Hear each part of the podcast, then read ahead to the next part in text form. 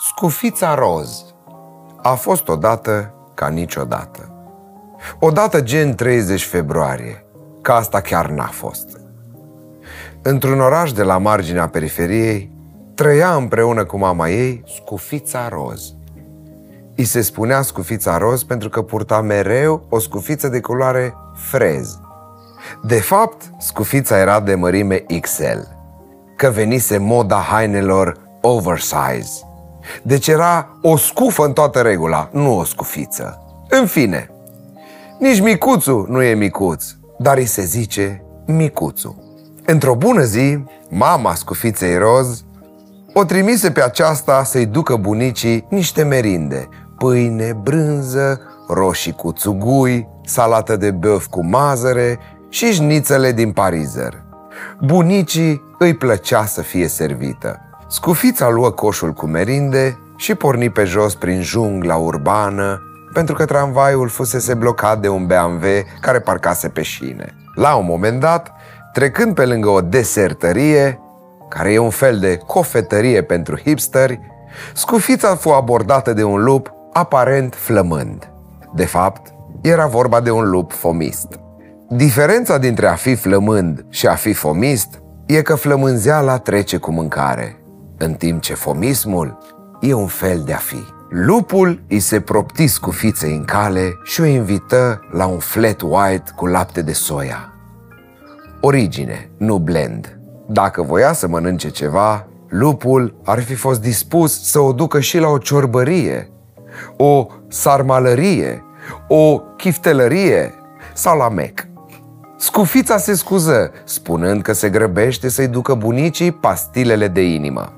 Lupul se simțea ca un vrăjitor care are probleme cu bagheta, pentru că nu-i mai mergea vrăjala.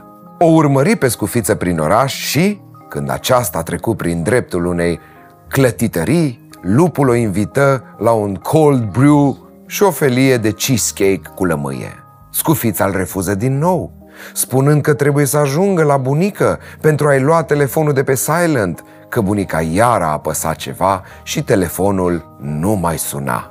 Lupul se siză că scufița încercă să-i dea jet și se simți ca un matematician incompetent, căruia nu ieșau combinările de sex luate câte doi. Lupul făcuse mate info. Văzând că scufița nu-i apreciază Caterinca, lupul născoci un plan diabolic.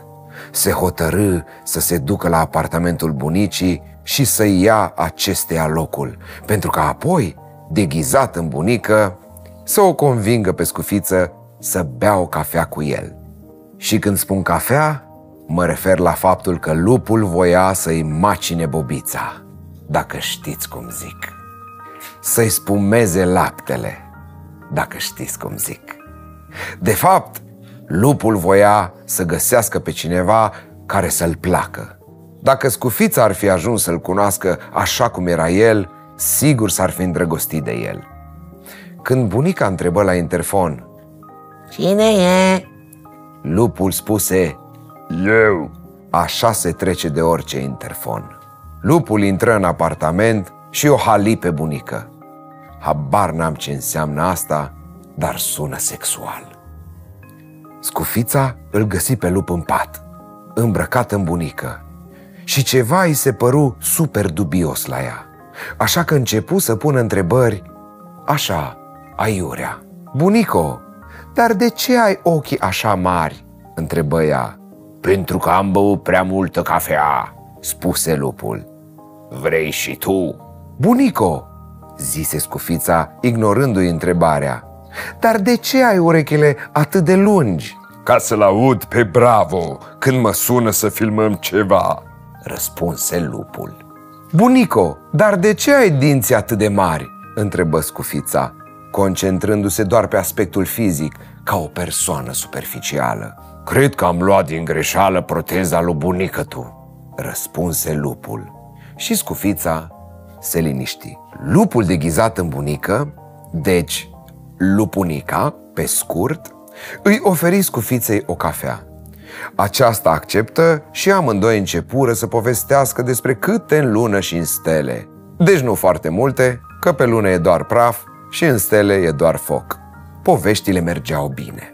Mai târziu, când trecu pe acolo poștașul cu pensia, simți un miros puternic de cafea și văzu urme de zați pe așternuturi.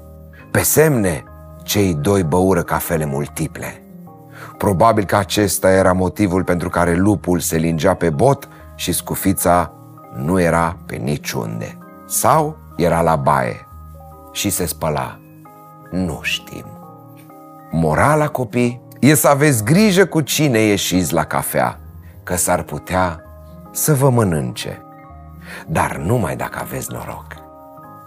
Noapte bună, copii!